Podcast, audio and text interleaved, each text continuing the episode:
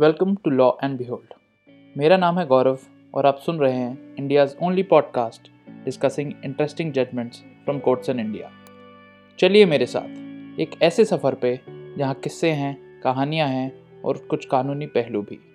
And in सब के लिए जस्ट लॉ एंड बिहोल्ड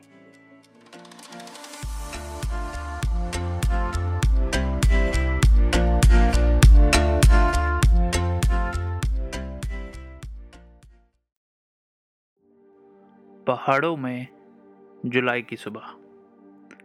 हल्की हल्की बूंदाबांदी थोड़ी सी धुंध।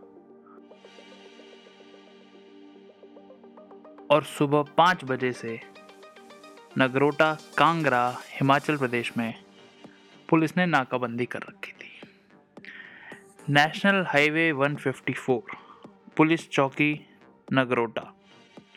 नगरोटा भवन के सामने पुलिस ने जो नाकाबंदी की थी, उसके हेड थे वहाँ के पुलिस स्टेशन के इंस्पेक्टर और पुलिस पार्टी में कई लोग थे।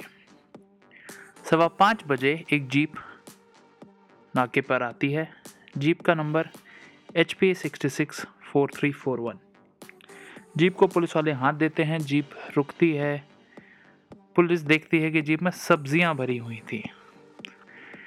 जीप के केबिन में ड्राइवर के अलावा एक और आदमी बैठा था। पुलिस वालों ने ड्राइवर को बोला कि जीप के कागज़ दिखाइए। ड्राइवर जैसे ही निकलने लगा, अब उसके हाथ में एक फ़ाइल थी, लेकिन जो पीछे बंदा बैठा था, उसके हाथ में एक बैग था, उसने दरवाज़ा खोला और वो उल्टे डायरेक्शन में भागने लगा। अब सुबह सवा पाँच बजे उजाला पूरा हुआ भी नहीं था। वो शख्स एक नाली में गिर गया। शख्स को बहुत चोटें आई और पुलिस को काफ़ी शक हुआ कि ये हमसे दूर भागा क्यों? पुलिस को लगा कि ज़रूर ना, कुछ ना कुछ कॉन्ट्राबैंड ले जा रहा है, कुछ नशीले पदार्थ ले जा रहा है। उस आदमी के पास जाके देखा गया, पूछा गया कि भाई कौन हो आप? जवाब आया, मैं खेख रहा हूँ। पूछा कि भागे क्यों? तो कोई सेटिस्फैक्टरी जवाब नहीं मिला। इसके बाद इंस्पेक्टर साहब ने बैग चेक किया, जिसमें चरस पाई गई। जी हाँ। चरस। एक कांस्टेबल को भेजा गया कि तराजू लेके आओ। पुलिस ने वहीं वज़न किया और पाया कि एक किलो चरस थी। पुलिस पार्टी ने फिर एनडीपीएस एक्ट और सीआरपीसी में जो प्रोविजंस होते हैं, उनका कंप्लायंस करते हुए खेख राम को अरेस्ट कर लिया। अरेस्ट करने के साथ ही एफआईआर नंबर 110 ऑफ़ 2018 27 जुलाई 2018 को रजिस्टर की गई। नगरोटा भवन। कांगड़ा डिस्ट्रिक्ट के थाने में under the section 20 and 29 of NDPS act ये दोनों सेक्शन नॉन अवेलेबल थे खेकराम को अरेस्ट करके कस्टडी में ले लिया गया। इन्वेस्टिगेशन करने के दौरान पुलिस ने वो जो चरस पकड़ी गई थी, उसको केमिकल एनालिसिस के लिए लेबोरेटरी भेजा, जहाँ से रिपोर्ट ये आई कि एक्सट्रैक्ट ऑफ़ कैनबिस और चरस है ये। गिरफ्तारी के दो महीने बाद खेख राम एक बेल एप्लीकेशन फ़ाइल करते हैं। स्पेशल जज कांगड़ा के सामने। धर्मशाला में एक कोर्ट होता है। स्पेशल जज बेल एप्लीकेशन को 29 अक्टूबर 2018 को रिजेक्ट कर देते हैं। रीज़न ये दिया जाता है कि खेख राम के ऊपर और तीन केसेस हैं जो एनडीपीएस एक्ट में ही हैं। एक केस 2009 का, एक 2011 का और एक 2013 का। और 2018 में भी खेकराम को एनडीपीएस एक्ट में ही पकड़ा जाता है। इससे ये प्रूव होता है कि खेकराम एक हैबिचुअल ऑफेंडर है और इनकी रिलीज़ से इंटरेस्ट ऑफ़ जस्टिस को कोई फ़ायदा नहीं होगा, समाज में एक बुरा संदेश ही जाएगा और ये इस ऑफेंस को रिपीट भी कर सकते हैं। इसलिए इनको बेल नहीं दी जानी चाहिए। दो साल बाद, तकरीबन दो साल बाद खेकराम हाई कोर्ट जाते हैं बेल मांगते हुए। क्योंकि ये कोरोना का दौर है हाई कोर्ट ने जब नोटिस इशू किया, जब स्टेट से जवाब मांगा तो एडिशनल एडवोकेट जनरल को ये रिक्वेस्ट किया था कि इस केस के बारे में आप टेलीफोनिक इंस्ट्रक्शंस पुलिस स्टेशन से ले लीजिए और स्टेटस रिपोर्ट व्हाट्सएप या ईमेल से मंगवा लीजिए और इस हाई कोर्ट के सामने पेश करिए। एडिशनल एडवोकेट जनरल यही करते हैं, स्टेटस रिपोर्ट ईमेल से मंगाई जाती है, उसका प्रिंट आउट जज साहब के सामने रखा जाता है और स्टेटस रिपोर्ट की एक कॉपी खेखराम के वकील साहब को भी दी जाती है। खेकराम के वकील हाईकोर्ट में कहते हैं कि उनके क्लाइंट का इस केस से कोई लेना देना नहीं है और सारे झूठे एलिगेशन हैं। वो ये भी कहते हैं कि खेखराम के ऊपर परिवार की ज़िम्मेदारी है और बेल पटिशन को थोड़ा कंसिडर किया जाए क्योंकि कोविड भी फैला हुआ है और ह्यूमैनिटेरियन ग्राउंड्स एग्जिस्ट करते हैं। स्टेट अपनी बात स्टेटस रिपोर्ट में लिखता है जिसमें ये कहा जाता है कि इसके खिलाफ तीन केसेस पेंडिंग थे, वगैरह वगैरह। जज साहब इस पेल एप्लीकेशन को डिसाइड करते वक्त ये कहते हैं कि प्री ट्रायल किसी को जेल में रखना, उसका जस्टिफिकेशन डिपेंड करता है कि वो कितना सीरियस ऑफेंस है, कितना हीनियस ऑफेंस है, उसका टर्म ऑफ़ सेंटेंस कितना प्रोवाइड किया गया है कानून के अंदर। दूसरा, कि कितने चांसेस हैं कि जो अक्यूज है, वो भाग जाएगा या इन्वेस्टिगेशन को हैम्पर करेगा। या विक्टिम या विटनेस को मिटा देगा। कोर्ट के ऊपर एक बहुत बड़ी ज़िम्मेदारी है सारे कंसिडरेशन को बैलेंस करना, सभी स्टेक होल्डर्स के इंटरेस्ट को बैलेंस करना। विक्टिम के इंटरेस्ट को भी बैलेंस करना अक्यूज के इंटरेस्ट को भी बैलेंस करना और यहाँ पे विक्टिम आती है सोसाइटी और स्टेट इसके बाद कोर्ट गौर करता है एनडीपीएस एक्ट में जो डिफाइन करता है कमर्शियल क्वांटिटी कमर्शियल क्वांटिटी की डेफिनेशन ये दी गई है कि जो शेड्यूल है एक्ट का उसमें जो मैंशनड है, उससे ज़्यादा अगर होगी तो कमर्शियल क्वांटिटी होगी और उससे नीचे स्मॉल क्वांटिटी होगी। कमर्शियल क्वांटिटी और स्मॉल क्वांटिटी के बीच में जो क्वांटिटी होगी, उसे इंटरमीडिएट क्वांटिटी बोलते हैं।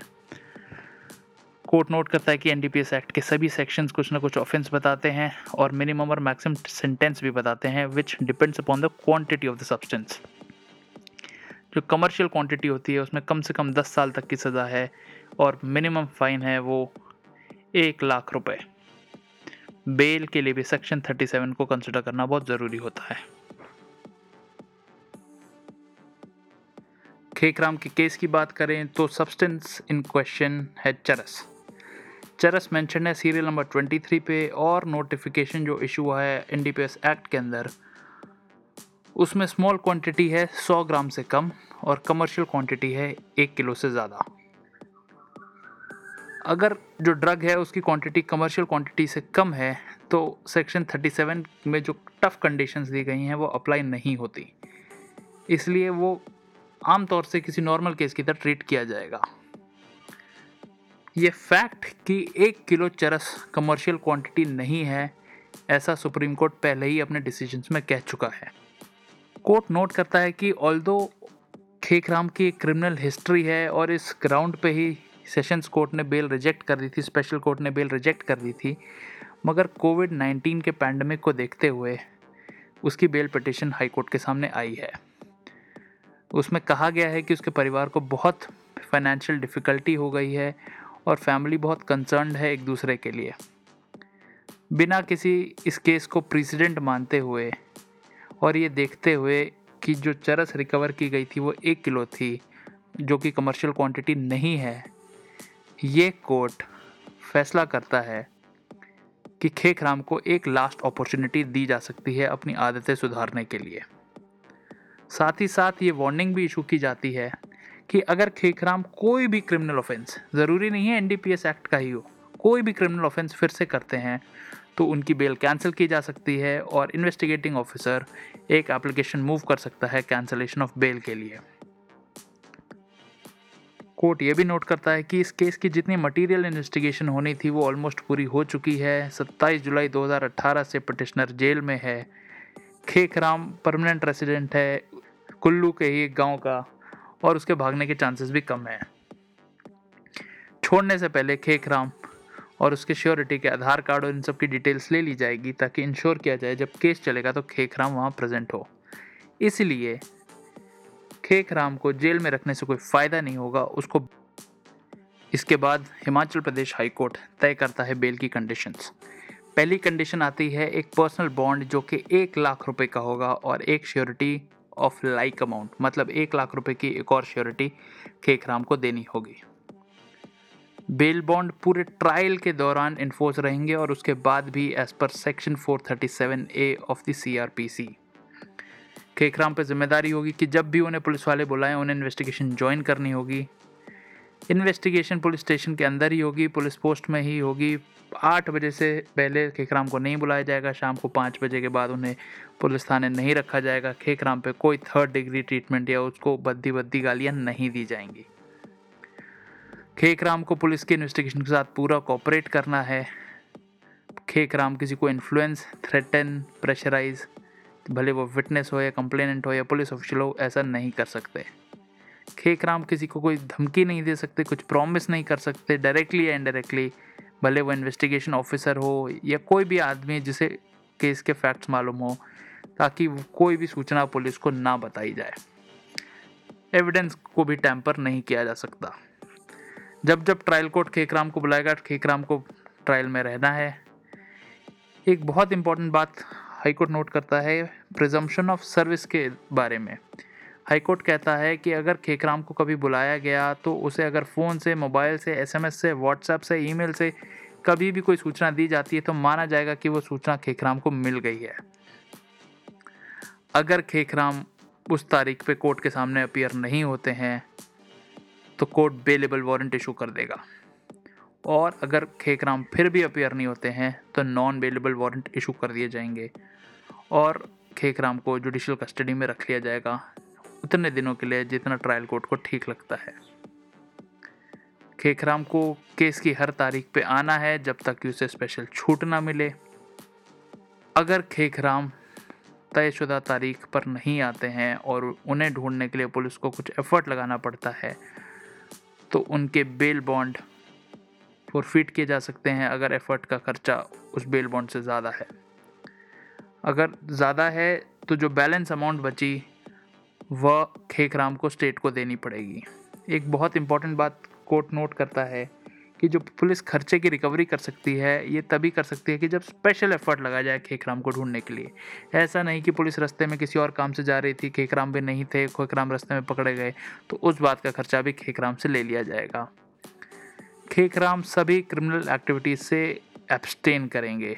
अगर कोई फ्रेश एफआईआर होती है तो जो कोर्ट है, वो इस बात को नोट करेगा कि खेखराम का नाम पहले भी क्रिमिनल केसेस में इन्वॉल्व रहा है। अगर ट्रायल के दौरान पिटिशनर यानी खेखराम कोई भी ऑफेंस करते हैं एनडीपीएस एक्ट का, भले छोटी सी छोटी क्वांटिटी हो, जिसमें सेंटेंस सात साल से ज़्यादा का दिया है तो ये बेल ऑर्डर ऑटोमेटिकली कैंसिल हो जाएगा। और स्टेट एक एप्लीकेशन फ़ाइल करेगा for cancellation of bail Khekhram के पास अगर कोई हथियार है तो पुलिस थाने में जमा कर देंगे तीस तारीख से within the date of order और वो एसएचओ को बताएँगे कि वो कहाँ रहते हैं। अगर वो अपना पता बदलते हैं तो वो भी थाने को बताया जाएगा और इस बात की रिपोर्ट पुलिस कोर्ट में भी देगी। अगर इन सारी कंडीशंस का कोई भी वायलेशन होता है तो public prosecutor cancellation of bail के लिए ट्रायल कोर्ट में एप्लीकेशन फ़ाइल कर सकते हैं। अगर खेक राम को लगता है कि बेल कंडीशंस कुछ ऐसी हो गई हैं कि उनके ह्यूमन राइट्स या फंडामेंटल राइट्स का वायलेशन हो रहा है तो वो भी हाई कोर्ट के सामने एक मॉडिफिकेशन एप्लीकेशन मूव कर सकते हैं। खेकराम के वकील साहब को बताया जाता है, बोला जाता है कि आप अपने क्लाइंट को बताइए कि हमने क्या क्या ऑर्डर पास किया है। पिटिशनर यानी खेकराम अंडरटेक करते हैं वो सारी डायरेक्शंस कोर्ट की मानने के लिए। इसी कारण से ऑर्डर किया जाता है कि खेकराम को बेल पर रिलीज़ कर दिया जाए इस एफआईआर में। और ये क्लियर किया जाता है कि बेल ऑर्डर सिर्फ़ इसी एफआईआर के लिए है 2018 की पुराने केस के कारण जेल में बंद हैं या उनके लिए बंद करने का ऑर्डर आ रखा है तो ये बेल ऑर्डर उसे इफ़ेक्ट नहीं करेगा। तो ये बहुत important decision Himachal Pradesh high court का on the quantity of charas on the applicability of bail and numerous bail conditions बताइएगा ज़रूर आपको ये एपिसोड कैसा लगा? You can contact us on Twitter and Instagram इन दोनों अकाउंट्स के लिंक आपको मिलेंगे नोट्स में. आज जिस जजमेंट पे हमने बात की है, उसका लिंक और साइटेशन भी मिलेगा आपको नोट्स में. अगले हफ़्ते तक take care and have a great week